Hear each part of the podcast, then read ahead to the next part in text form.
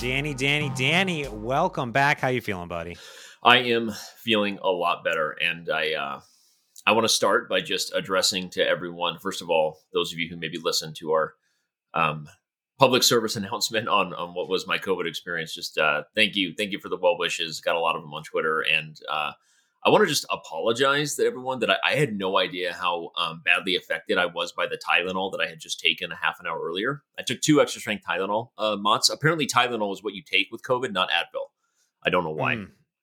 Um, but my wife told me that, and I I had only taken Tylenol a couple times, but I was feeling super achy and chilly that day, and I was going to record the podcast with you, and I was like, all right, I'm going to take some Tylenol, thinking that's going to help me power through the next 90 minutes, and then I'm going to hit the bed. And when I listened back to that podcast, I felt just like I just I, I sounded horrible. I sounded like I was slurring my speech, and so I just wanted to address that with everybody and apologize. But also, of course, I have been super sick, and COVID is COVID is uh, she's a she's a fickle beast. We'll say that. So I was actually so worried after the call that had you gone to bed, I reached out to Luke, our, our friend Luke and brother-in-law Luke, and I was like, "Hey, you have to call Shauna, see what's going on. And, and we, have been privately checking in on you. You don't even know it. Oh, man. I've been checking in with you just to make sure, you know, just want to make sure, you know, that you're all right. We love our Danny. And um, I'm glad that you're feeling better and that, uh, that you're back at it. But yeah, you know what? Sometimes, you know, you're so sick, you're just out of it. You have no idea. And that's why afterwards I was like, I need to reach out, and double check. Cause, you know, I don't know how much Danny is knowing who he's talking to right now.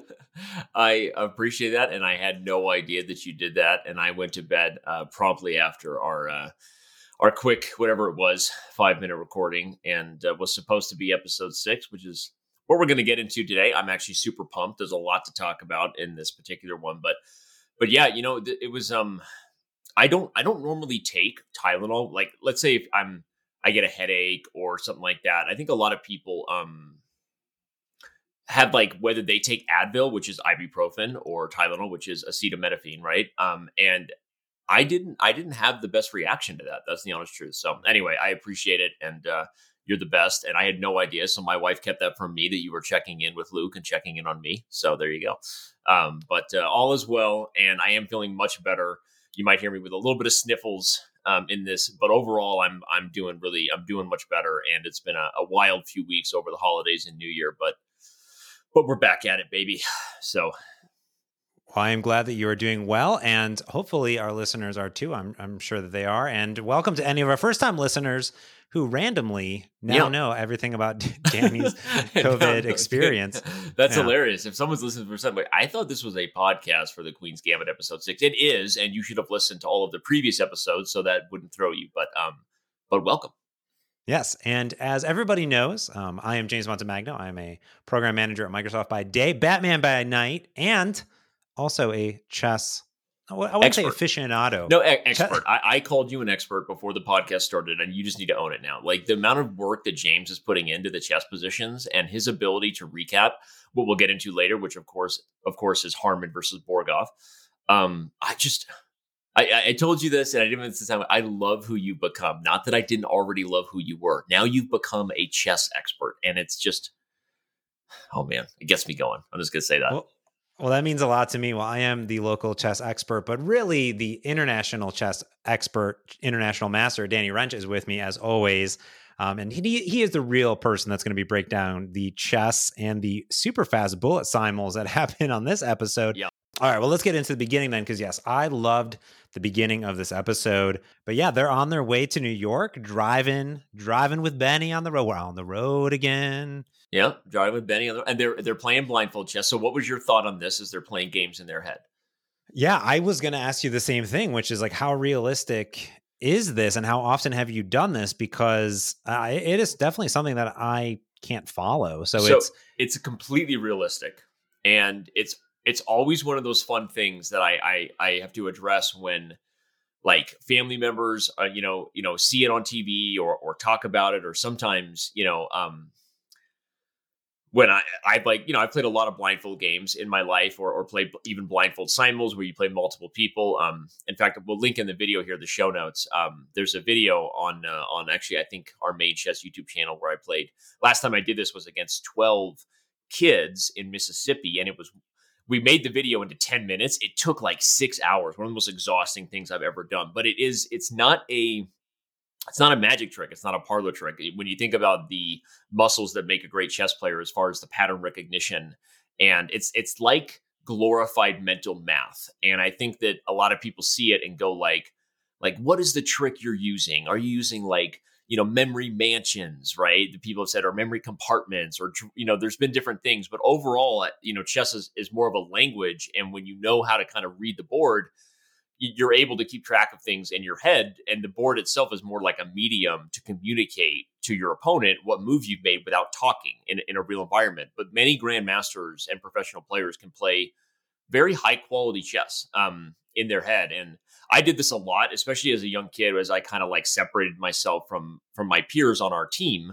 Our team that won a lot of scholastic championships and i was like basically a professional chess player at the age of 14 I, at one point I was I was every time we would drive for a few hours, I would play a simul against my teammates. I'm you know just just two or three, sometimes maybe like the most would be four or five, and you know um they you know they were they were weaker players than me but strong enough that in like a blindfold simul we would have a lot of fun a lot of split results and things like that so it's it's definitely a thing and um it's actually a very important training method because nothing makes you feel more mentally sharp than playing an entire chess game in your head yeah, it's very impressive. And in fact, I've been staring when I go to your your YouTube channel. There's a YouTube video. It's called "How to Improve Your Chess Visualization," where you're literally wearing a blindfold. Right.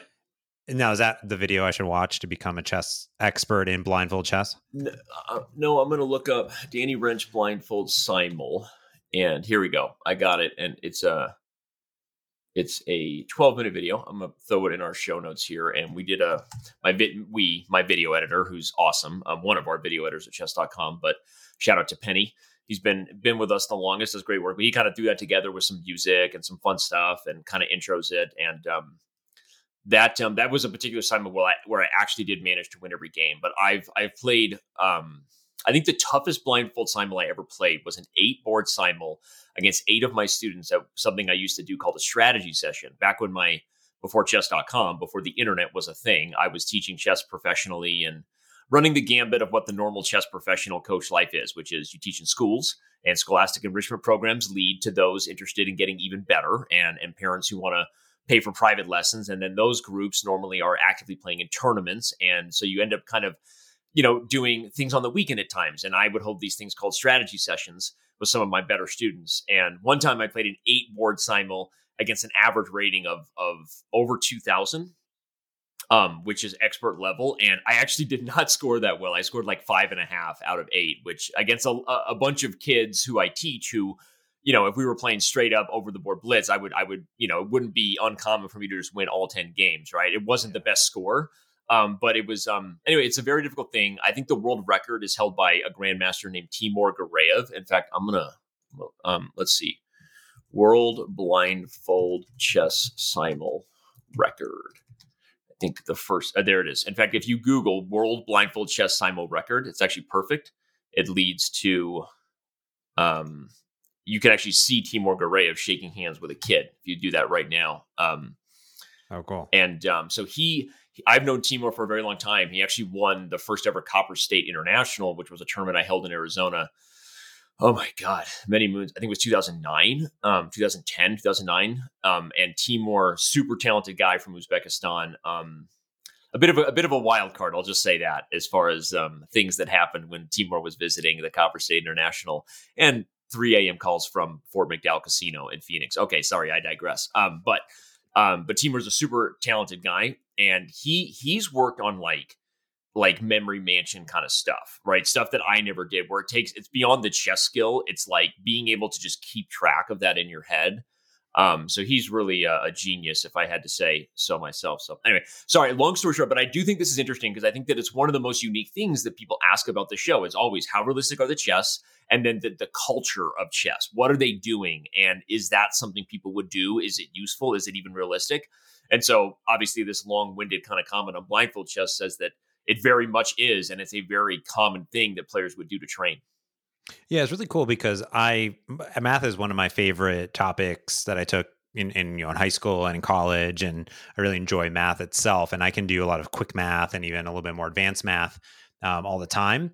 Even though I'm married to a math major, like often I can you know do some mathematical stuff that you know it's almost like Heather her math knowledge is like way more advanced than mine could ever be. So I can do these sort of beginner and intermediate things like really faster right. where she can do really complex things. It's, it's sort of like the opposite. Yeah but it's like when it comes when it comes to chess what's fascinating is you not only need to like be able to make the moves and understand the moves that are there so you're like memorizing so like if i'm, I'm memorizing like you know 40 minus 20 and like just quick math or these multiplications like all the tricks that you've learned but you actually do almost need to have that that that um photo memory Mhm. to be able to say here is the snapshot of the chessboard currently and i think that's very very impressive because i can imagine like as you play more and more and more chess that you're going to become better and better at this but i feel like it's a very advanced thing because yeah. chessboards are complex. They're i mean they're, you're talking about 40 50 moves no it's it's super difficult and in fact um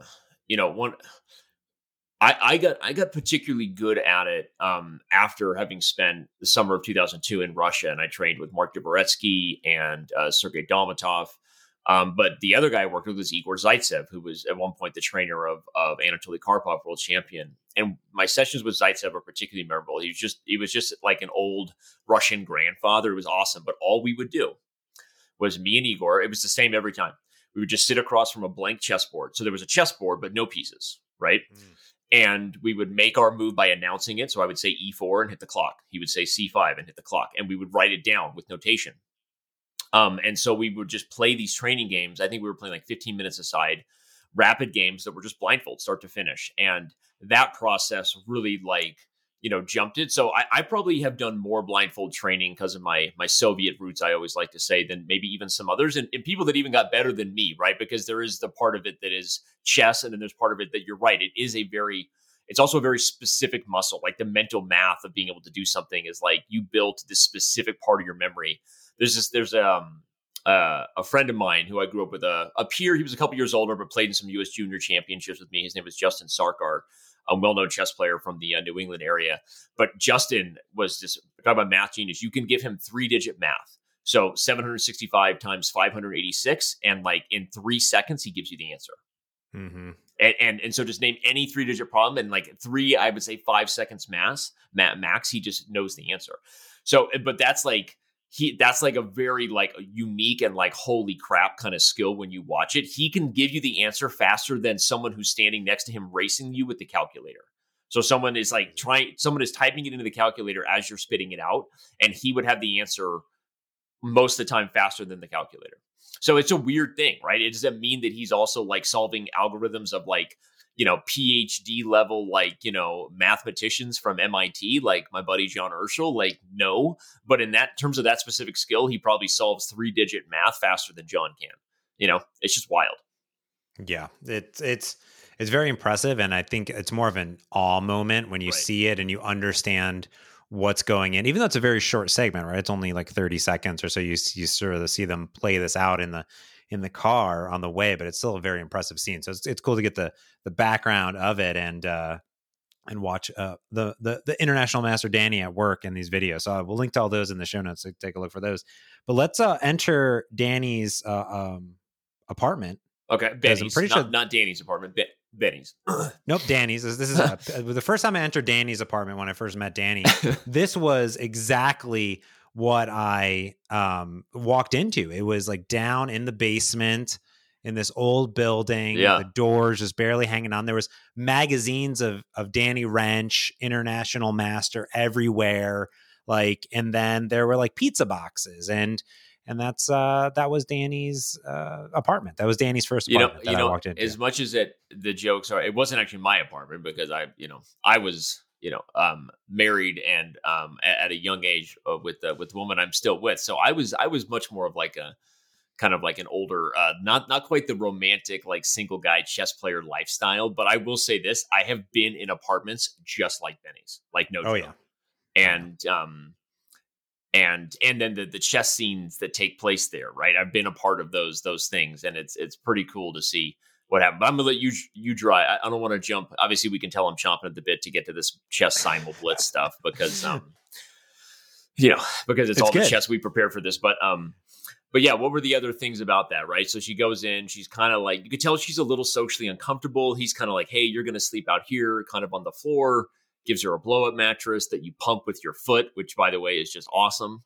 Right. Um. I had that. I had that written down. Foot pump. Yeah. Foot That's pump. what I because because you know when you go like when we um when we were moving, it's like we oh, you always get like an inflatable mattress, and you're right. like it always comes with a foot pump, and you're like, oh, I'm going to spend the extra ten dollars and get the one that plugs into the wall, Yeah. so I don't have to like sit here all day. Yeah. But you know, there's that point you're like, oh man, the inflatable mattress is twenty dollars. Why do I spend an extra ten dollars on this pump? Well, it's Right. because of this. But you know, it's, it's one of those things. It feels like I've lived through this type of experience Yeah. where like I've crashed with a friend right. and they're like, "Oh, here's a tiny inflatable mattress." Now, the one that he gave her is is was quite small. It was Yeah. like a single person, very on the floor. Like, I'm at least going to upgrade everybody to Yeah. a twin or a queen Well, you, size. I mean, you just said 20, 30 bucks. I can tell you, as we just moved into a new house, my wife and I, we, and we bought. We don't have a guest room in that in that sense right now, so we bought a couple of blow up queen beds that are really Mm. that are not only plug in the wall, but of the nicer kind, so that we have like couples coming with kids, right? People who we you know we want them to be as comfortable as possible. And it was we bought a couple blow up mattresses. They're like 130 bucks. Like oh yeah, like they're they're like nice now. They're like multi-chamber, dual Yeah, tier. exactly. It's like nicer than my bed. You know. Um. True. Anyway, so yeah. Yeah, and then um, hands off, and then he uh, says, "There's no booze in this apartment," and then slams the door shut. Right. like, okay, yeah, and uh, it was it was a. Fa- I mean, you know, I, you know, they're in New York, right? And I love the scene where she's walking up to the the door, and he's like, "No, not that one, down here." Yeah, like, yeah. Goes through this. It, it it was just very reminiscent of like this is real world. I've lived through this. I've been through Yeah. this. Like my time in Romania was was similar in, in a few different ways, and my times visiting friends, even in Arizona or even in Seattle, were were similar. Right? It's not bad. I mean, it's just like here's the apartment. Here's Right. what it is, and Right. not every apartment is the creme de la creme Chateau de Chan- Danny. You know what I mean? What it, it- that that scene reminded me, and my wife, uh, Shauna, watched it with me, and and we had just what is the show? We had just oh the the Unbreakable Kimmy Schmidt, uh, Oh yeah, um, which is a great show, right? Like she like comes out of this underground cult after years, and like then she ends up in this in this basement level apartment with a roommate, right in New York. It kind of Mhm. reminded me a little bit of that, like as far as the uh, you know the the New York apartment scene of going down rather than up. Um, but uh, but yeah, so they're getting settled here, right? He he's almost making like he's almost like making points with Beth at this point. Like we saw what happened, you know, at the the last bar scene of scene five, where he's like, "Hey, no sex," right? And then he's like, "No booze," right? And he's like clearly like trying to like establish some part of it where he kind of has Beth pegged right now as you know maybe a substance abuser right? But he's there to like he's there to work on chess with her right? So he's really trying to lecture her a little bit i think and kind of like lay some ground rules right off the bat which is sort of interesting right? Especially because we know that that's not really the case. When the friends come they bring alcohol and then and then parties begin here pretty soon Yeah, Dan and, and Danny, you know, I think that that Benny really wants to get to work though, and that's sort of the thing. He's setting these ground rules because he wants to get to work. Because Yep. literally the next morning, before she's even up, he's setting up the chessboard. He has things for her to read. They wants to play these games. The first thing that really caught my attention was I I wanted to ask you about it. Is he hands her like the stack of of I guess their records of games, but it's the Hastings Christmas Chess Congress record of games. I I didn't know what this was. My here's what my thinking is of it is is is like you know when you go to a sports ball game and they're like here's the here's like the you know the guide for the day or whatever. Like here's all the players, here's what the Right. positions are playing, here's information about the team. first of all i love that you just said you go to a sports ball game and sports ball game. i love that continue, sorry i let that slide but we got to continue go ahead Got to go to the match and the touchdowns and the, the, the- where they where they get the touchdown only after you hit a home run so go ahead Exactly. Yep. And uh, so the record of games, my, I don't, I don't know exactly what it is, but is it is a record of games a a real thing? And if it is Yep. a real thing, is it okay? It is a real thing. Yep. Is it basically a here's all the the games and here's Yeah. how they were played and here's all the moves? It's, it's just like a so recap. very very commonly um really before the internet became what it is and even god i could i could go off on a tangent on this and i won't as long as the blindfold one but i'll say that tournament bulletins. Bulletins were very common in that in fact, there are people on staff, even when I was running tournaments, people asked me, like, hey, are you gonna have someone putting together the bulletin, right? Which is somebody whose job it was to take all the score sheets. You know, you know the scene from even as early as like episode two, where she walks out after winning and then tears the score sheet and drops it in the box. Remember that scene? Yeah. Uh-huh, so uh-huh. that's a real thing, especially in FIDE events, right? The International Chess Federation governs that every game that has a result has to have a score sheet. Not all USCF events have this, right?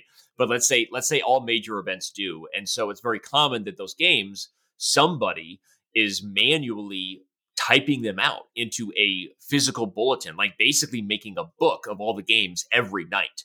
And then at the end of the event, all of those bulletins are combined into a, you know, basically a catalog or a, a tournament report. In fact, I even have, man, in my old chess books, they're not here in front of this office here because I put them at our at our chess.com um, office that we have not too far from my house here. Um, and and one of uh, one of our I think our controller Bryce who does our finances was going through. He's like, hey, like, do they still do this? And I'm like, no, not anymore. But he was looking at a book from the candidates tournament in 19, got 71 or 70, or like the, the tournament that Fischer won to play for the world championship title in 72 versus Spassky. And the point is that was a very real thing. So there were people that was that was their job was to put together all the games so that the players had them could prepare for their opponents mid event, had the most real time information they could, and then eventually those were often put together and sold by the organizers as a way to sort of you know, justify the investment of the tournament. Very commonly, um, that that would be how organizers kind of made some of their money back as people buying the bulletins because they want access to all those top level games.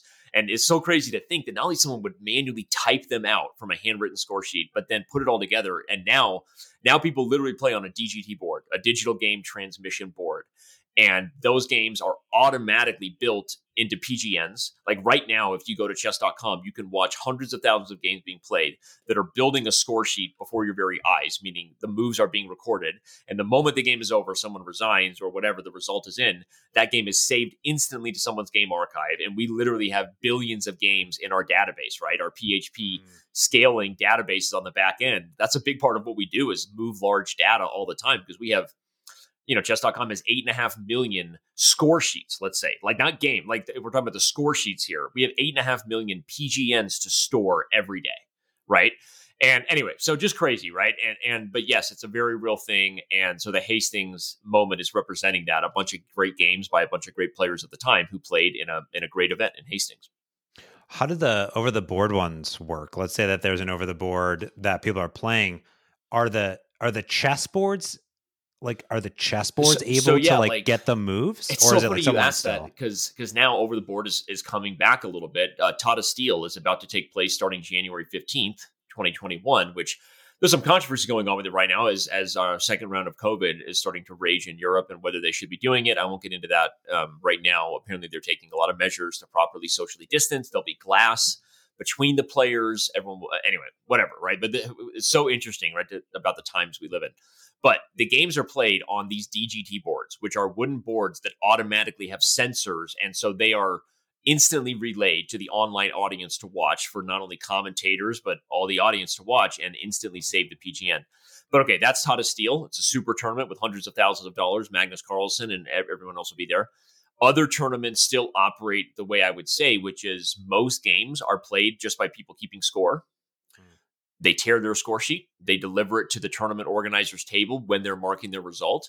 And at some point, somebody enters that game online and it makes it into what we call TWIC, which is the week in chess. You can actually go to the weekinchess.com and TWIC is, in fact, the guy, Mark Crowther, um, you know, we have a, a good partnership with him. He's actually kind of a, an unsung hero among the uh, the diehards of, of chess improvement, the professional community, because he's been running TWIC now for years at a very, very low profit, if any. And it's a huge service to the community that he coordinates with all these organizers.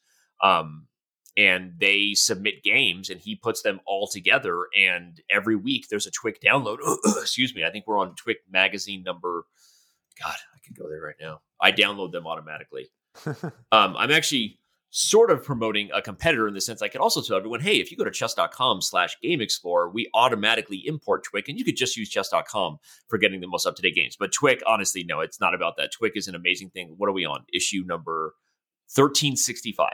So he's been doing it for 1,365 weeks. Wow. That's crazy. Well, I mean, I think this DGT thing is really fascinating because it's almost like a hotel minibar. You know, like when you take something out, they're like, "Oh, you got to pay us now." But I think I, I'm, I'm just fascinated by the technology and the sensors that are keeping track of this. To me, as a tech enthusiast geek, I find this really cool. I mean, they're very expensive these yep. DGT boards, but no, if I mean, you look at, if you go to the week in chess right now and look on the the right side, you see our banner that we pay for, um, the chess.com events banner right there. Every board in that shot is a DGT board. That's actually from our Isle of Man event, which we hold annually. We'll be holding it again um, in uh, in October, um, COVID willing, as I like to say with all things now. COVID willing, we will hold the Isle of Man again, and um, those are a lot of DGT boards. Is a lot of money you're looking at right there. Yeah. Yeah. The Isle of Man. Okay. The go Isle back to Man. Isle of Man. The Isle of Man. Um, we'll go back to that uh, blunders episode if you want to recap uh, from season one. That was a fun episode. Um, all right. So the biggest part of this is they're going through, they're discussing games, they're um, talking about end game analysis. The one line that really sticks out to me, and I wanted to talk to you about this era in chess, is, is you know, Benny says, you know, the Soviets play together as a team. Yep. And if and if Beth is going to beat them, beat Borgov, that they are going to need a team of people, right? It's saying to say, hey, I am not your enemy. We are not your enemy. We need to come together on this. And why was it? We may have discussed this earlier, but why is it that in this era, the United States was not playing as a team but the Soviets were, right? And if they're supposed to be our common enemy at the time, right? The Soviets and the USSR and all this, you know, you know, all this stuff. And if chess was this mega thing really kind of at this time, or it's growing thing, and and and Russia was and, and Soviets were really investing in this, why was it that we couldn't come together as Americans? Or when did we come together? Was this was there a period in which it was like, oh, you know what? No, we actually are going to have, and here's this famous team because you see Borgov, right? Yep. Surrounded, especially in later episodes, you see him surrounded where this statement is true, right? Where literally at all times, the experts, the the grandmasters are helping and aiding the grandmasters because it's not about Borgov winning, it's about the Soviets winning. Yep. So yeah, I mean, you and I have touched on this, or, or you know, I, have given context to this in several episodes previous, just a little bit here and there. Like obviously, there was the episode of Mexico City, and I talked about the whole KGB experience and my own coach Igor Ivanov, who defected right in a rather um, mm-hmm. infamous way, and how real that was. Not just to have the team of seconds, but the KGB following it, and, and so you know, we could go again. This is like a whole nother podcast, like the history of chess evolution almost. But I will say that eh, everything about this is depicted super well. So first of all, we'll just say that the sh- you know the show really nails it. I will say that um, what Benny says is hundred percent true in context, and part of the reason for that is is I, I, would the only like comparisons you can make now would almost be to, to China in this in, in the uh, summer and winter Olympics, where you where, what you have is a a state sponsored not just sport but process where there's a- expectations on um, China winning gold or Russia winning, you know, uh, or let's say the Soviet Union winning these chess matches, and they don't care who's representing. Um, and, and everyone from a very young age is has bought into this you know process right? I'm, I'm trying not to use the other word you know the, the, the propaganda word right? But it is it is a very real thing. In fact i, I have my 15 year old reading 1984 right now by the way just fun fact on utopianism. Anyway sorry never mind. Um it's it's a it's a controversial topic but but it is true that the soviet union was a um a, a global powerhouse right? And there was there were state sponsored sports where at a very young age, potentially talented people were not only recognized, but then groomed, right, throughout the entire process to become the best they could be. And if at some point during that process they were sputtering enough that someone else was more talented, like the Soviet Union would mandate your job is to now be this guy's second. You're not the man anymore, right?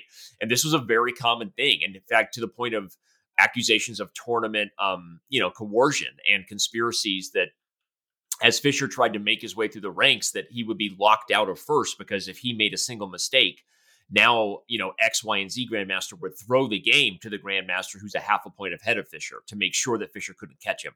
right? And these were very these were like there's a lot of stories about this. And and the point is over time, you know, as the Soviet Union eventually fell, and um, that you know some of those stories came out and some were confirmed or denied, but it was a very real thing. But even if we go away from like the negative aspect of it, like whatever if there were controversy, the truth is just on like a team level, it was like, hey, like we're all in this together because Mother Russia is is is is is the is the person trying to win here, right? And and you're just mm-hmm. a, you're just a piece in that. And and America, even even at the height of of the fight with with Russia in the West, was still a capitalist country, right? And so at our core was very, it's a very individualistic, encouraging you its achievement, its individual accomplishment, material based, and that's the capitalist culture that we have had you know, which has its own very long list of pros and cons, right? And but we, you know, again, that's a philosophical, it's a whole other discussion. But the truth is that until Fischer really proved himself as a worthy contender for the world championship title versus Spassky, and part of that was the dominant, absolute, insanely dominant performance he had in the candidates leading up to it.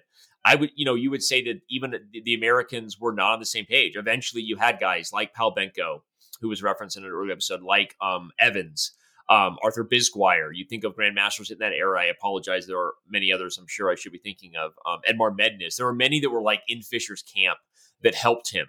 Um, and and some of these guys exactly kind of like represent that for Beth, especially as we get into episode seven. But no spoilers. Um, so yeah, I mean, uh, it's it's a very real thing. It was a cultural uphill battle. In addition to the fact that the Russians were dominant because they were individually had all the best players, as a mm-hmm. team, their culture was also so hard to crack, which makes what Fischer did in the '70s and what Beth Harmon in many ways represents, I think, in terms of the character that um that kind of develops here. Um, it was it was such a tough battle to have to take on the uh, the Soviets in in, uh, in chess at that in that era. Yeah, it makes sense. It's a good good refresher of just like the period in which we're living and how this is very reminiscent and realistic to what ha- happened in the real world in this time, right? So like these depictions and this chess and this team mentality are exactly what is depicted here and I think it's just a really great telling that that you can speak, right? I think I've been listening to my wife listen to our podcast, which is funny, but it's fascinating too because she'll point out parts that she thinks are really fascinating, and it's quite fun to listen.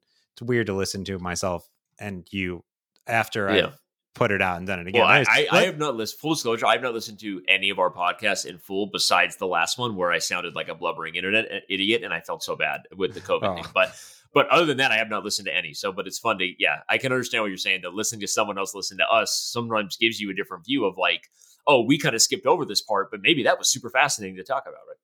Exactly. Yeah. Exactly. Yeah. Yeah. All right. Let's get to it because our main crew is coming to party. Wexler, Leverton. What Lever was it? Lever Leverton. What is his name? Uh, Arthur. look it up. Yeah. GM Arthur and Cleo, our favorite Cleo. Cleo coming to party and invites her for uh, for to have some alcohol, but Beth declines in the apartment.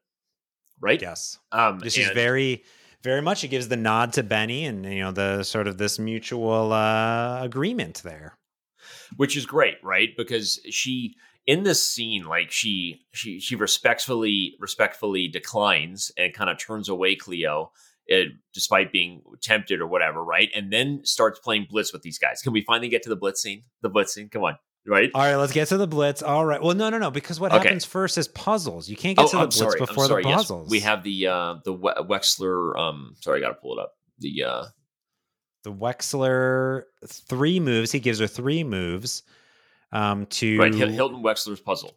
Three moves to mate. Yes. Three moves to mate. And this is a great example of there is a whole culture of puzzle solving in the chess world that isn't necessarily the professional player's culture, but it is a very specific type of calculation. And the reason the puzzles are hard and can even stump some of the best players, like normally a checkmate in three that was derived from any sort of classical game, it's like a foregone conclusion that not only does the grandmaster see it, but they've already seen it, right? Mm-hmm. And and that's because the pattern recognition that develops into that is so strong. Um, but puzzles are unique because the position itself is irrelevant. Like as you look at this position here, and I know I'm gonna we're gonna upset people that have left comments on YouTube and on Blunders.fm that you wish we could suddenly hit a magic button and the video turns into a video, not just an audio thing. But I'm sorry, we're not doing that. Uh, I would love to be able to click, hit a magic button right now and just like the YouTube video changes mods and I'm showing the chess position, right? But we can't do that. Um, this is unique because as you look at it, mods, here's the thing the position is irrelevant. White is completely winning. White's actually up two knights, right? Yeah. And even if you don't find the mate in three, like as you have the if you have the engine running and just click on the link in the show notes everyone and go to chess.com's analysis board just have it in front of you as we talk oh, like you know option three in the position is bishop h5 i've been letting the engine sit here and think forever and it's plus 57.7 and the reason that's interesting context for everyone to understand is like grandmasters don't give a flying bleep about these types of positions most of the time. Why? Because their job is to win. They're professionals, and they often will advise their students even to take the easiest path, whatever seems the most logical and, and most human. You just take it, and that's actually very good uh, mental sort of discipline, right? Don't waste your time. Your job is to win and go home, right? But puzzles are about being the most precise possible, right?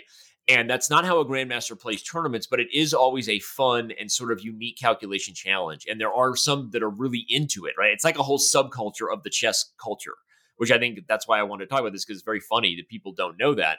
In fact, I would say Grandmaster Maurice Ashley, um, who's a well known commentator, he's actually the uh, first black grandmaster in the world. Um, Maurice is a good friend of mine. He's actually streaming on Twitch regularly now and trying to grow a channel. But Maurice is probably one of the few exceptions of a grandmaster level person who is absolutely obsessed with puzzles. Maurice loves mm. puzzles. He actually makes his own puzzles. Oh, cool. Um, um, but the point is, so the only way to get mate in three here is to play the move king to d7, which frees up the d6 square for the knight. And the knight eventually reroutes itself to e8, and there's nothing that black can do to stop checkmate, um, which is wild. But again, from a from a chess like high level perspective, it was sort of an interesting challenge for Beth because she doesn't necessarily she's not that into puzzles, but she still you know takes the challenge and, and tries to find it right. Yeah, no, I, it, it is a very very interesting scene because it is the first puzzle we've seen. And then I had written down here like, are these puzzles things that are from real games? Are they made up? Is it realistic that this would get to this level and then someone could win? You know what I mean? That's right. the questions that I had. So that's what up, I kind of answered. Is like it's not realistic on any of those senses because uh, it's it, it's a it's a composition is what they call it. Mm-hmm. Because in a real so, game, White would have won in a more simple fashion because they wouldn't even have taken the time or given a bleep about the, the fact that there was a mate in three. They don't care. They okay. just make an easier road to win. Right. So I I have the puzzle up. It's it's black to move. Right. Well, in in the first position, no, it's White to move. The first move is King to D seven for White. Okay, King. Okay, gotcha. Okay, let me load this board up. So what we're gonna do is on the YouTube channel, I'm going to record this. So oh. I'm gonna do white to move. Okay. so okay, so D King on D6 to D7. Got it. Okay. Now what? So black has two moves. The only legal moves are either king to G7 or bishop G7. We'll do both. We'll do bishop G7 first. Bishop G7. The white knight moves to D6. White knight moves to d6 under the king. Got it. Right. And now the point is no matter where the only moves on the board are either bishop f8, bishop back to h8 where it was, or bishop h6. But on any of those three moves, it's irrelevant. The knight moves to e8 with checkmate. So just move the bishop on your video to any square h6, h8, f8, and then white plays knight to e8, and it's me. Knight to e Oh, got it. Done. So, so if we back up a couple moves, back up to instead of bishop g7. Okay. Let's say black plays king to g7. King to g7. And this is a funner ending to me. And the reason is that in this variation, it after white plays knight d6, so king g7, white again plays knight d6. Knight d6, got it. This is a very cool final position of the or it's not exactly the final, but it's the the penultimate, whatever is it, or the whatever. I'm, I'm not good. Penultimate, penultimate, yeah, penultimate.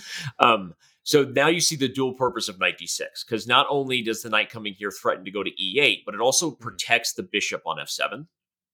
Mm. And that allows the knight on g5 to move depending on where the black king moves. So I'm going to show all three checkmates. If in this position after knight d6, black plays king to f8, the other knight moves to e6 and the king is checkmated. Knight g5 to e6. Mm, got it. If the king moves back to f6, then we have the same position from the other line where the knight goes to e8 again and it's checkmate. Got it. The last move is the king moving to h6 and now the knight on d6 takes the f5 pawn with check and mate. The king is trapped on h6. Got it. So it is a it's a tricky puzzle if you you know if you've never seen it before because um you sort of have to visualize the whole ending from start to finish or these puzzles don't work. And again, in a professional world from the starting position, white can literally play any move and is still completely winning. But there's only one way to mate in 3 and that's with king to d7 followed by bringing that knight from b7 to d6 and then one of the checkmates that we discussed. Got it. Yeah, because in this situation too, if this was a real chessboard setup, wouldn't Black just resign at this point? Or do you think yes. that that would be played out? Yes, Black would have resigned, especially among grandmasters for sure. Gotcha. Okay, let's get to it. Blitz, chess, speed chess, blitz, simul. Let's do it. Sp- multi-game sports. Go. So anyway, the the reason this is so interesting, I wanted to get to it, is because um, it just uh, it, it, it was talked about more than like it, is fair to say more than any chess scene from the whole show now that it's over? I think so. I mean, it was because how hard is it to play a blitz simul in general? And then how realistic is it that even if you were playing a blitz simul and you were like, let's say you were Magnus Carlsen or Garry Kasparov or Bobby Fischer, that you would be able to beat an international master like Benny Watts, who's basically seems like as strong as a grandmaster, right? A, a grandmaster. Um, and then I forget if the other guy was a grandmaster too. Sorry, I'm um, the uh, the speed chess is at least one grandmaster, Benny, and I think the other guy is. I think he's just a master. I, I think, he's just Wexler's, a master. But, but the point yeah. is, like, so that is an insane feat to accomplish, right?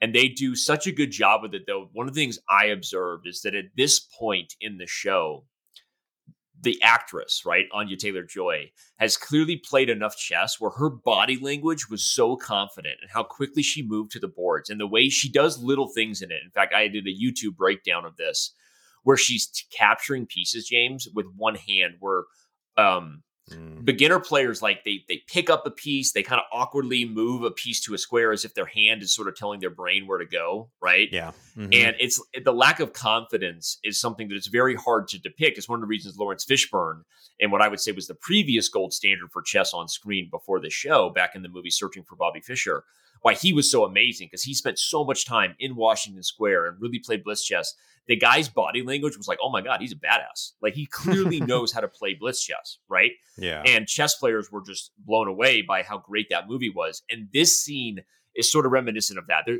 there's a couple awkward moments almost from her opponents, and even um, I forget the actor um, who plays Benny. I should remember he just did a great YouTube for a, a YouTube interview for us on on the YouTube chess channel. In fact, I'll grab it and link it. Um, but even he's not as smooth. But Anya Taylor Joy like really delivers in this scene regardless of the feasibility of a grandmaster simul.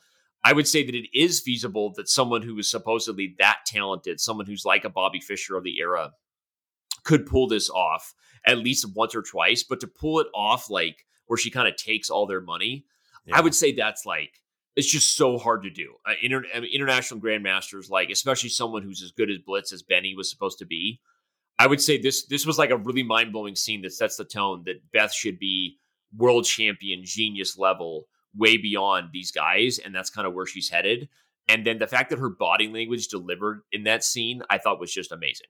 So. And i think i think there's a confidence to it like you're saying the confidence of her moving the chess pieces yep. taking the chess pieces even suggesting simultaneous speed chess and and and taking on the additional bets to get back all the money that she had lost from benny in the speed chess that they were playing earlier just one on one the confidence is there, right? And this is something that when Beth is in her element, when she is dialed in and things are aligned, she's unstoppable, right? The first time we saw her play speed chess, she was a little uncomfortable. She hadn't played it before. It was new to her. She thought that she was unstoppable. And and after the first loss, it kind of got under her skin.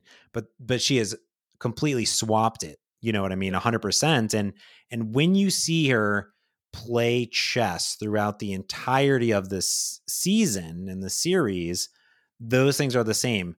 Um, when she has her hands, she has her hands in one or two places. It's either on her chin or on her face. Uh-huh. When it's on her face, it's not good, right? Which we see later in the next scene because she's in this focus, and it's even even even when she has time to play, she's either underneath. She has her hands underneath, and this confidence is just set down where she's looking and she's confident. She's ex- examining the board compared to where she's she's like over analyzing, stressed out about the boards when her hands are on her Right. on her head, right? It's either That's under really- under. And it's honestly, confidence. I didn't. I made a lot of notes of it. I didn't make as hard of a note about the that body language cue. So again, that's why you're the the new resident chess expert. I love that because that's it's very relevant, and, and a lot of chess players have tells.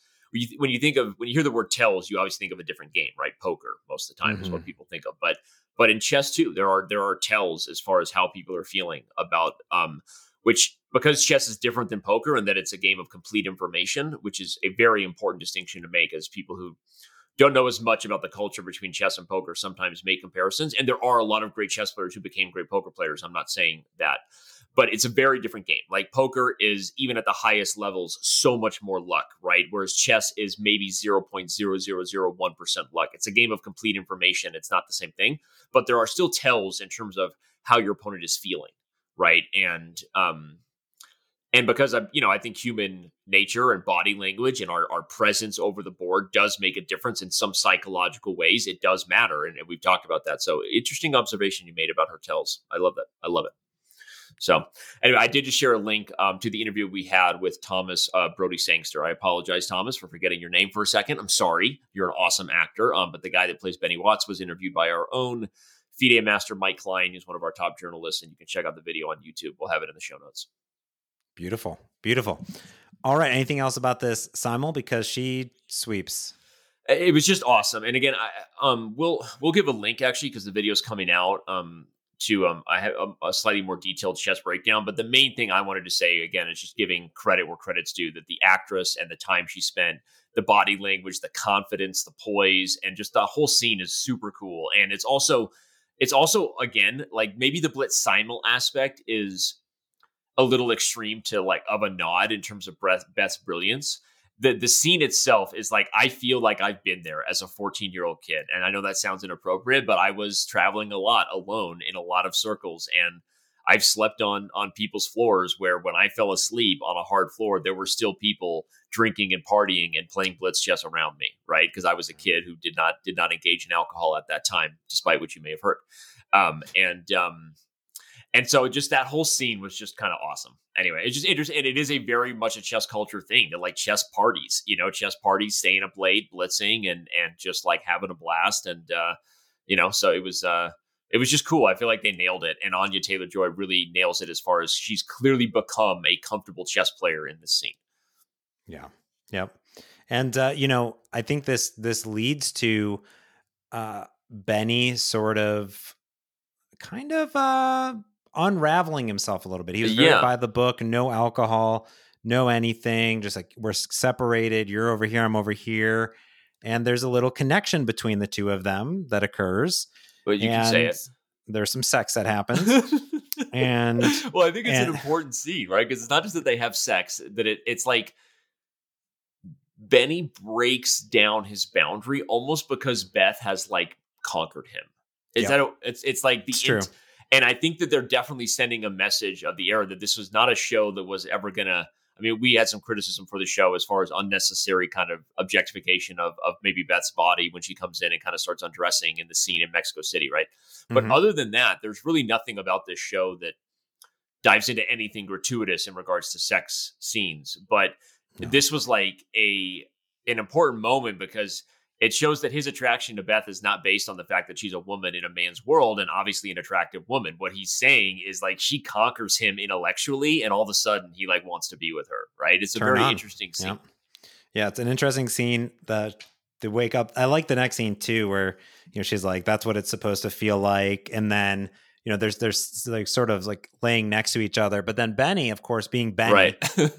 can't get chess out of his head, and Right. and he's like, he's like, I recommend that you know you should play the Sicilian. And they start Right. to have this discussion, and and um, she gets pissed at him, Right. You know, and she's pissed, and Benny's confused in the bed, and she's like rolls over. She's like, "That's I what you want to talk about right now." I think Yeah. it's some line like that. And, but it is interesting. But it shows like Benny is a chess player first and foremost, and his attraction to this woman goes up as she conquers him on the chessboard intellectually. She hasn't really had a relationship that she cared about where she ever like acted on those feelings. There's the eventually there's the nod even later in this episode to Townes, and we've talked about that character as far as being kind of her first love, right? That never never came to fruition. Benny was kind of like a hero for her at some point in the chess world. Now she's conquered him and she kind of wants to enjoy the intimacy of being with him. And he's like, no, let's talk about how you're going to beat Borgov. exactly. Yeah, it just uh, I love. And I love that how she handles it, and she's like, "Oh, geez, like I can't even right now." And uh, and yeah, I love this entire scene. I love the setup. I love the the era. I love the simultaneous that occurs. And you know, we did get a little insight into Chloe, who is a model, um, and a French model. a French model. And she says, you know, if you're ever over there, let me know. And sure enough, we are in Paris, finally, where it all began. The Right. Grand Prix des Échecs de Paris. The chess. no, it- it's important to mention that if anyone has forgotten what he said, it's remember this is where the entire show began, right? So we're finally Mm-hmm. back in real time uh, from that first scene of episode one. It's all back. Yes, it is a round a day for five days plus one day of adjournment. Um, it is this is the big times because Borgov v Harmon round two is is is is coming up. Let's just say, but I love the opening part of this. As they're in Paris, we now understand. Hey, we're back to where it began. Yep. But then there is the interviews that are occurring, and Borgov is of course speaking in Russian. Like, how is he going to handle this? Beth gets interviewed. They ask her some cocky questions, pretty much. She handles it gracefully, and then she busts out some Russian, and Yep. Borgov gives her a stare. Yeah, It's it's, awesome. Well, remember the scene back in Mexico City in the elevator where like they're talking in Russian and the subtitles mm-hmm. come on the screen and and she obviously knew what they were talking about when they say when he kind of gives her a nod and says, "Hey, no, she's a survivor like us. Like don't underestimate her, right?" Um, but remember he turns and looks at her almost like he has a feeling that she understood what they were talking about. Remember oh that? yeah, I- yeah. And- I, I feel like he had some insight into Yeah. to maybe she knew it was up. and and again, again, I know that there's um a lot of nods to who other characters Beth Harmon has been um, or was based off of. In fact, um, I'll give a link to an incredible article written by um an anonymous. I won't say her real name, even though I've known her for a very long time. She's known as Batgirl on Chess.com. Hmm. You you have you have to check this out. Um, I, I'm I'm going to link it. I'm not going to do it right now, but Batgirl did an incredible job breaking down the specific character who uh, Walter Tevis uh, based Beth Harmon on, from like her physical attributes, her presence, and it's a whole other thing. But but her her her talents and the, the character of the the journey of Beth Harmon to become who she is in American fighting against the Soviets was clearly based on Fischer, right? So I keep that's the nod I keep giving, and the reason again this is another very strong nod to Fischer is because Fischer did this in a press conference, and and Mm, Fischer spoke Russian. got it. So again, I had I just had to say that. That's all. And I was just my digression was because I don't want to just overly beat the dead horse. Obviously, I know there were other potential characters, but but Fischer's journey and the way that Beth Harmon speaks Russian, you know, a kind of out of place in that world is um was a thing that Bobby Fischer uh, did. Yeah, I love it. I love it. Um, all right, so we progress really quick here. Let's just let's just get over it because the one thing I wrote down is that there these are lovely demo boards. And I now know what they're called, demo boards. Correct? Demo That's boards. correct. Beautiful demo boards. And what we see is that Beth basically just crushes every single person. and uh, so I just posted the link. We'll we'll have it in the show notes. Um, as far as the, the for those who are really interested in the Queen's Gambit and really want to know some more context, it's a great a great article. Um, so yeah, she she starts destroying people. Um, and uh, sorry, where do where do we where are we going from there? Are we jumping to the the game versus Borgov, or we want to do some more breakdown? I think uh, we have a, a phone call that is Ah, is uh is leading to some trouble. Let's just say that. So our good friend Chloe Yes. is back, and um, she tries to Cleo. entice Cleo. yeah, What did I say? you said Chloe, which is the more normal. I mean, Cleo Cleo itself is a, is a different name than Chloe. You're right. It's correct. Those are two. Di- those are two distinct different names. Those are two Uh, different names, Dan. Those are Well two said. different names, spelled differently. Cleo is there. She is in town for the evening and Uh-huh. tries to bring Beth down. And Beth says, No, no, no, I am not going to do it. I got a big game. I'm in my adjournment. Uh, and everybody watching the show, you just want Beth to stay strong and not go down, right? I th- I thought she was gonna I thought she was gonna hold strong. It was gonna be awesome. Like this was the time. I know it's only episode six of seven, but like you can do it, Beth. You've been doing so good. But no. But you also had to know she wouldn't, but even though you wanted her and thought she might because of how well she handled herself with Benny and Artie Clan, but you already knew from the first episode, right? That she yes. wakes up in a heated hangover. You see a body in in the bed, um, which we now find out was was Cleo.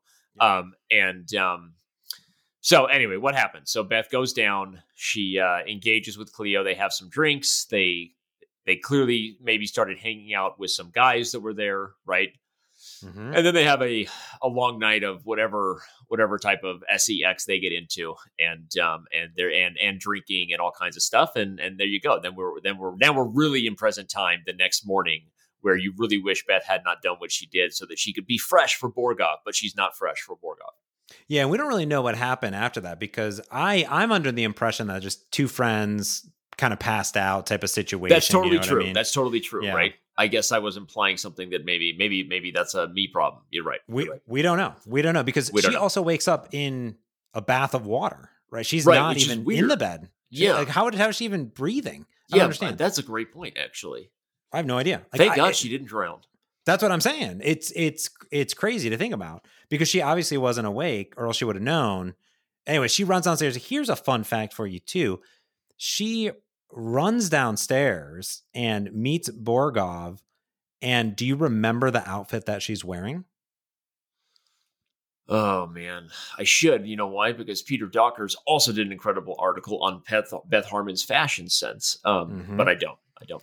So the the one that she is wearing in this scene is like this is this like green dress that is like a dark green and a light green, which are the same colors of the tranquilizer pills oh, that she wow. does. Yeah. I will link to this insider.com article all about okay, great.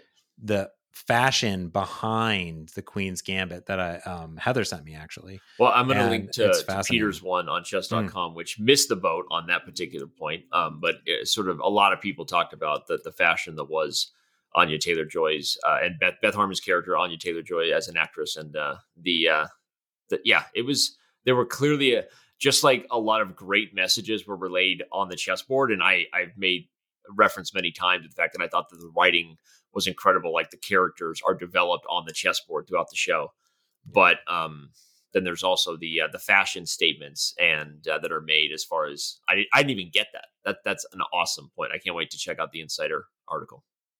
Yeah, it's a it's a great read, kind of breaking this down. It's just a really there's a lot of nods throughout the entire series, really talking about how they pair this up, especially when you go into the next episode, which I'm very excited to talk about next week. Um, some fashion things that really speak boldly, and I think the designers and the um, everyone that did makeup and, and design just fantastic throughout this.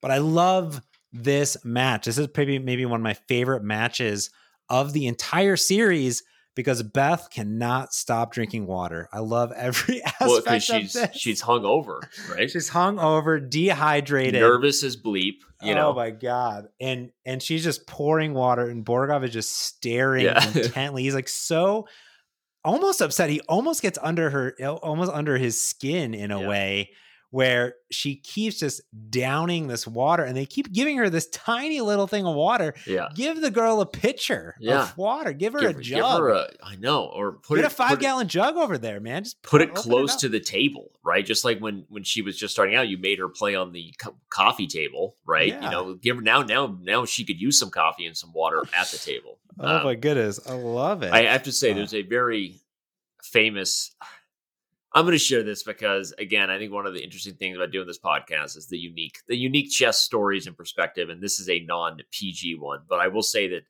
my late and great uh, coach, who was a very, very flawed human being and a, an alcoholic uh, to boot, Igor Ivanov, the one who defected uh, mm-hmm. Uh, from from uh, Soviet Union. There's a very famous story of an event he played in LA. I was there. It was a very sad moment, but he came to the table so drunk and hungover And in this case, there was coffee and water on the table. And at one mm. point, he mm. poured coffee into his cup, or though he thought, or so he thought, and was actually pouring it all over his lap. And it was scalding hot. And he was so drunk he didn't notice. That was when the arbiter ended the game and forfeit, and we took Igor to the hospital. So, oh my goodness, that was a wild story that happened as far as chess players showing up absolutely drunk out of their mind, which is a unique thing I think about chess as far as sport goes. I don't know a lot of stories of like NBA players showing up like drunk or high, right? Because of the athletic and physical demands. But I guess in some ways there are some stories of the chess world of things like that happening. So, gotcha. Yeah, it's it's it's a realistic thing that I think it probably happens in more situations that we're aware of than we're aware of. You know what I mean? I feel as though this happens in life. so, uh, you know, it is what it is. And what are you going to do? And unfortunately for Beth, this is a uh, fascinating game. I, I did a move to move breakdown in the Explorer. We also loaded up the Fen, but we yep. get a uh, Sicilian uh, defense open, a Shen. Scheveningen. Scheveningen, a Sozin, and a flank variation, oh, all in this beautiful thing. I don't know Sozin. that we want to. We don't need to record this one necessarily, but I will. Um, I will get to the position starting with let's say Bishop H6 and then Knight to E8. We'll go to move 11. Is that okay? Okay. Yep, I'm there. So, um, again, I don't have any proof of this, but this particular variation was very popular um, in the World Championship match between Nigel Short and Garry Kasparov in 1993. Um, you can Google it, my uh, my my chess brothers and sisters, if you want to just look into it. Just just Google Nigel Short versus Kasparov or Garry Kasparov or something like that. But the the Wikipedia, it was sometime in the fall, I think, of '93. In fact, I'll bring it up. Yeah, actually, okay, night, September 7th through October 21st. That was a World Championship match. And um, this particular variation of the Scheveningen was played and it was popular in the 90s era. And because we know Kasparov was a consultant on the uh, show, even though the game itself, we have a link to it, um, we can actually send you to to either Motz's Explorer or I'll even give one to chessgames.com, which is also a great website. Um, the game was between Megaranto versus Leinier Dominguez Perez. Um, but um, anyway, this is uh, there you go. I, I, think it was an homage or more influence of Kasparov choosing a variation of the Sicilian to play. I could we should we could maybe reach out to Garry and get confirmation of that, but I think so. We'll just say that we'll just say that I'm right, and uh, yeah, we'll just go with that. So so in this opening here, you know, Beth in her state, how how did she do? She did she did good. Mm-hmm. Like the, the this whole position here. I mean, after Bishop H6 98 is guarding the checkmate on g7. The move bishop h6 threatened queen takes g7 checkmate. Um, and the pawn on g7 was pinned to the king. So knight e8 is an only move. But this is this whole game is like is like all theory still, uh, especially on move 11. By theory, and theory is a term used to say it's theoretically considered best, right? So it's a mm. short short term chess terminology, right? If we say things like dunk, and three three point shot, right? You know, I'm you know what sport I'm talking about. If I say touchdown or wide receiver, right? And chess terminology, theory is a very common term for just shorthand saying this variation was considered theoretically best at the time. So this was th- this was theory. Um, and uh, anyway, the game goes on, and they get a very very standard position. I think that even as far as move 16, they're still playing positions that have been played by by multiple players, not just the Leinier Dominguez Perez game. Um, and then the game ends with, or at least our report here in the Explorer, with Bishop to C1. Eventually, this game following the Megaranto versus Leinier Dominguez Perez was a draw, but she plays very well. I mean, she plays she plays fine despite wearing the green dress and being hungover. Yeah, and we I guess we don't really get to see the end game at all in this from no. what I can remember. It's just something breaks down while she's continuously chugging water nonstop. Yep. Yep. Her hands, you will see if you rewatch this episode yet again, she starts to get into that position, which is yep. the same position with her hands on the sides of her face of the last Borgov game. And she just, that's it. It's like it's all theory up until move 18, 19, and then something happens and something breaks down. Unfortunately, we don't get to see it because it would be a great end game to kind of watch to see where that went, but um, she resigns and walks away. Yeah, and there's the there's like the well in the beginning of the whole show we have the flashback right Yeah. um and so there's there's just the you know I, I don't know to me like because we know the beginning of the show because we know the way this ends it was sort of like this was sort of a make or break point a make or break episode and i don't want to get into what happens in the final episode um but where you know she's kind of like reached a crossroads right? It's like now it's time for her to like understand that she has to be better the next time she faces Borgov there are no late night parties with with uh miss miss uh cleo right? And i think that she kind of has like reached the crossroads of like is she gonna let her demons get the best of her right? Or is she gonna like the next time she's there do something different right? And i think that Mhm. that's like the moment of how powerful this loss is and how frustrating it is because you felt that she was primed and poised to deliver. And then you know kind of the late night party got the best of her and she once again falls short. Um and it's it's kind of a it's kind of a somber moment right? It is. It's sad, I think, because we had such success up to here, especially her crushing the boys, you know, her crushing everybody up to this point. Um, watching the demo boards go by, just like watching all of this. Um, it it's a sad, somber moment because we her her her state of mind, her preparation were there.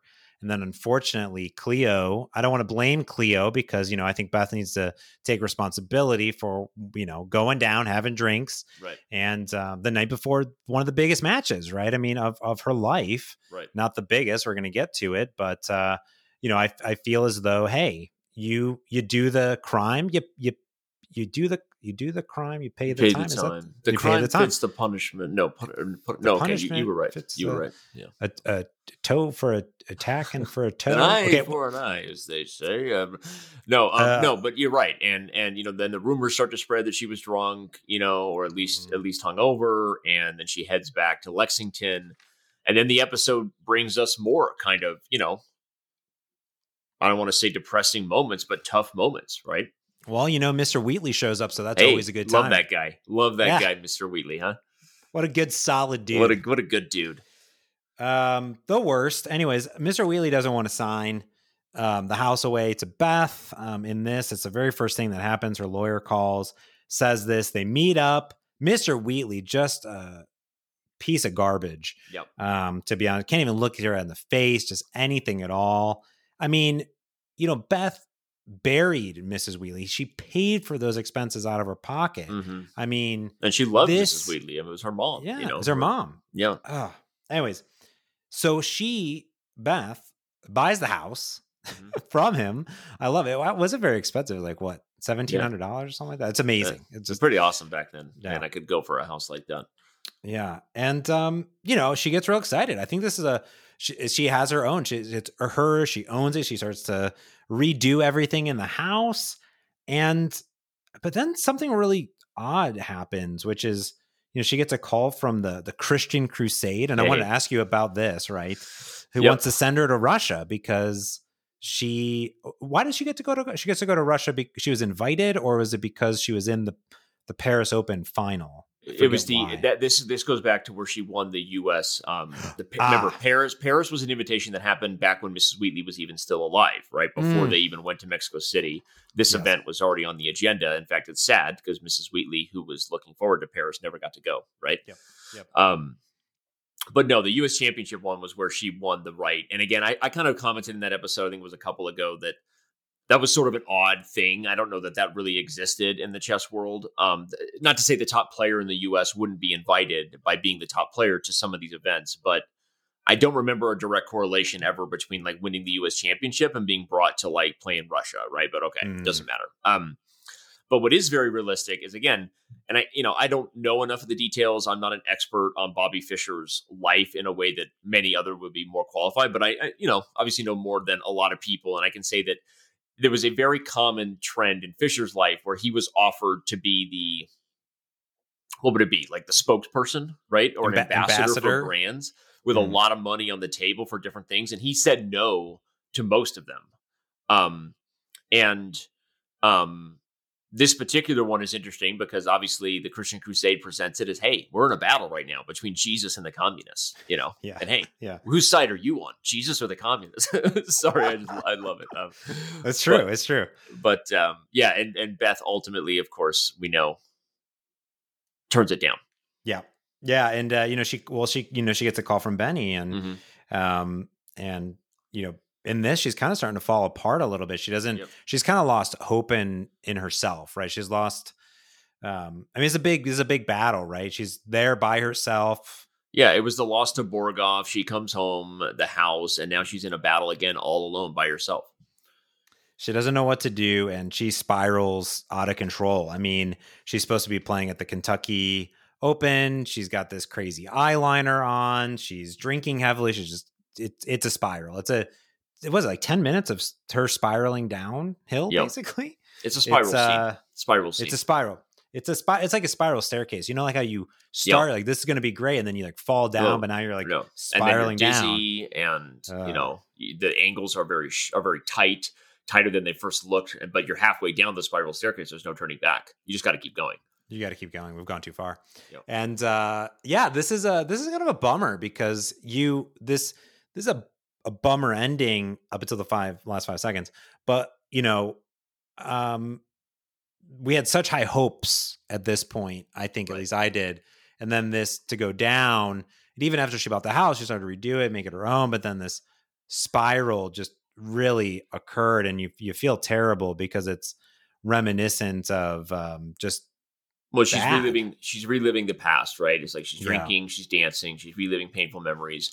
By the way, if you can hear my kids in the background, everyone, that's just going to have to be a part of the podcast. So I apologize about that. that's, uh, life. That's life. that- man. that's life. They're the um, dad's new studio at home is not totally set up yet, and the office was not ready for me to record um, because we actually had some trouble yesterday with the, the first show I did from the new studio. The sound was not great. So anyway, long story short, sorry about that. Um, but um, the um, yeah, I mean, it's the spiral is real and it's depressing, like I said, and I guess I kind of jumped the gun by saying she's reaching the crossroads after losing to Borgov, but it already started. Like she, you know, she she, she engages, you know, with with Cleo again. Not Cleo's fault. Cleo's just a friend, right? Then then she loses another game where her where she was clearly so prime. Now she's.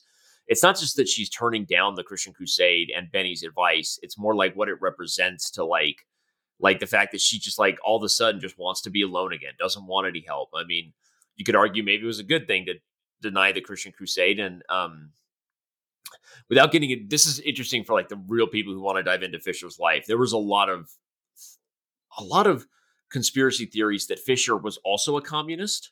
Um and at the time, not that that would I don't even care, you know, whatever, but like there were all kinds of like weird political things that circled, especially because of Fischer's unclear like where his parents stood. Um as um anyway, all kinds of weird lineage rumors and things like that. So like it was just a funny thing for her to turn down the Christian Crusade to not take on the communists. I, I made a note of that that it was also another like reference to like interesting things that happened. Um, but eventually, what happens here? So how does she get out of the spiral? Right, our good old buddy. I mean, he doesn't. She doesn't necessarily get out of the spiral, but guess who? Guess who arrives at her door? Well, so our good friend Beltik is back. Yeah, and and it's important because he's you know at this point Harry's looking kind of right, right? Because remember where he left her was kind of like saying, "Hey, you're becoming Morphy." Right, or you are Yeah. Morphy, who we know died of substance abuse at a young age, and it was not a very pretty thing. And so, for him to kind of show up, it, to me, is kind of like we've reached the climax of our spiral, right? Like he's like the he's the guy who kind of said this, and and now he's here, and she's been distracted, and um, and now she gets called to come in for this photo op at the at the high school. Yeah, the it's like exactly where she won uh, against Beltik, right at the Ken- Kentucky State Championship, Many and and she's, I mean, she's like I said, the eyeliner. She's looking a hot mess. I don't even know what's going on. She's trying to emulate the the artists and stuff that are on the screen, but her teeth are just everything is not Yep. good. Danny, it's not, good. And she and she goes there, and the reason I definitely wanted to talk about this scene is not just because of the the character stuff. Where like, if I was looking at this whole episode, it's like the build up, the greatness, like what she oh, she conquers kind of Benny, and then she like gives into old ways and it could be really hard. Like this was a moment in the show where when I saw it for the first time, I didn't know what we were going to get in episode 7. Like do the demons win or does Beth Harmon win? And find out everyone if you don't know. You're going to find out next week on on Blunders. Um but but this was I had me on the edge of my seat because Harry Beltik shows up as sort of the pinnacle of this and then she goes and sees Annette Packer, right? And this was a very powerful scene for me because she goes to the high school and sees this girl who she beat in her first term back when they were both like up and coming and kind of bonded. Not just if you remember, not just over the fact that they were they were kind of being demeaned as two of the only women in the event, but then also right, she had her first uh, menstrual cycle, right? She had her first period, mm-hmm, and mm-hmm. and they bonded. So, and what does Annette tell her in this episode? Like basically, like, hey, like you became my hero, right? um you know that basically beth became like this incredible like she's like wow like you you know i just i wanted to meet you kind of thing. I wanted to see you again. I forget what she actually says but the energy of the moment is is that beth became something really important to annette packer. And i thought that was super important as like a little bit of a wake-up call when when as you said beth is beth is like you know lipstick on teeth like you know like just what she's a she's a hot mess right? Yeah. It's it's it's it's not good. But you know we do have someone that is uh, here to save her. I think Yeah. uh, straight up is at the very, very end of this episode. Our blast from the past, Jolene comes back. Our favorite, maybe one of our favorite characters besides Beth, and I like Townes too. Is uh is Jolene? She makes a comeback. if I had one character I wish was in the show more, it was Jolene. And I didn't even Yeah. know how much I missed Jolene until she shows up. True, because the next episode, Jolene is just I, I love I love I love every part of it. I love every part of her where what where she's we're going. become, where she's going, how she's there for Beth through thick and thin, and uh, what a great person and a great character that yeah we deserve more of in this series. I think. Well, and a great, a great foreshadowing by you for next week about what we're going to dive into. I, I don't know how many people are listening to this who've literally been holding off finishing the show, right, to do it with the podcast. That that's probably. I mean, please actually leave a comment if you're one of those few who like said, you know what, I randomly found this podcast before I had seen the show and I've been following it. Please do leave a comment because I would. I'm curious if any of you exist. I'm gonna, I'm gonna guess most people have now seen it and are choosing to listen to our content because you know they they enjoy it or maybe they're lost on the internet and somehow they're accidentally here that seems like it's probably the majority of you but you know They somehow randomly randomly stumbled upon it. Like, oh, interesting. Who, who are these people? That's like who fascinating. I, I got nothing else to do so Oh my goodness. Oh, I think that's going to do it for this week's Coffee House Blunders. I'm so excited for next week, Danny. The epic conclusion of the Queen's Gambit. I can't wait to rewatch it. I have watched it. I know what happens, but I have not rewatched it. And when you rewatch it for the second or 18th time, it is the most amazing like thing. You just discover so many great things. I cannot wait to discuss this epic conclu- epic conclusion. yeah ditto and i'll say especially because of how the chess world felt about the way it ended and, and non-chess world right? I mean obviously we know it's a very critically acclaimed show and and was listed again it got some recent love as one of the best shows of 2020 um so so yeah we're gonna do it. Uh, we'll we'll finally be able to just talk about every episode with no more spoilers. Again if you are one of the few please leave a comment and let us know because i just i am gen- generally curious. Um but all right man i can't wait for next week All right, me too. All right, don't forget to, like Danny said, read or sorry, write a comment on the YouTube page on blunders.fm or just send us an email. There's a contact button on blunders.fm. Super appreciate it. So until next week, this has been your Coffee House Blunders.